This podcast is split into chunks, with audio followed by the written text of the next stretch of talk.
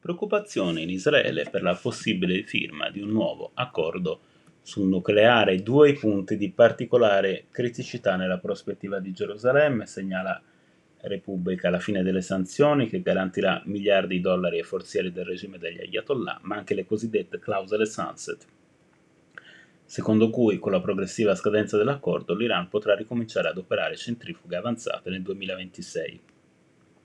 Riporta Avvenire che la fretta dimostrata da Biden avrebbe aumentato il malumore nella regione la scorsa settimana, si legge sul quotidiano della SHEI.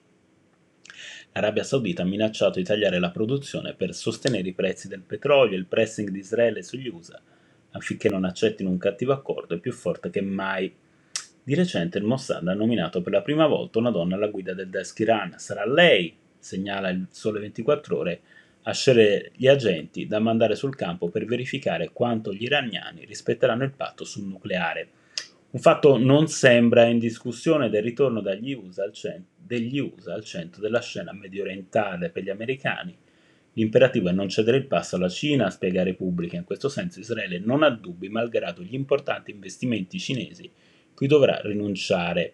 La nuova centralità americana rilancerebbe lo Stato ebraico non solo bilateralmente, ma anche come cerniera strategica con il Golfo Sunnita, via accordi di Abramo.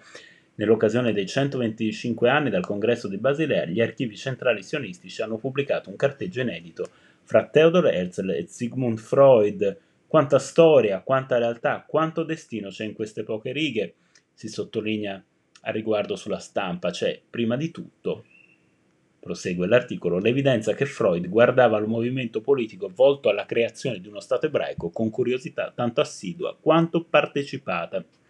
Sui giornali si torna a parlare dell'anniversario della strage di Monaco 72. Provo disagio nel ripensare a quel giorno. Gli israeliani erano ragazzi come noi, avevano 20-22 anni, la voglia di fraternizzare, di fare baruffa. Sottolineava quella che era la purezza dello sport, racconta Dino Meneghin, leggenda del basket azzurro, al quotidiano Libero.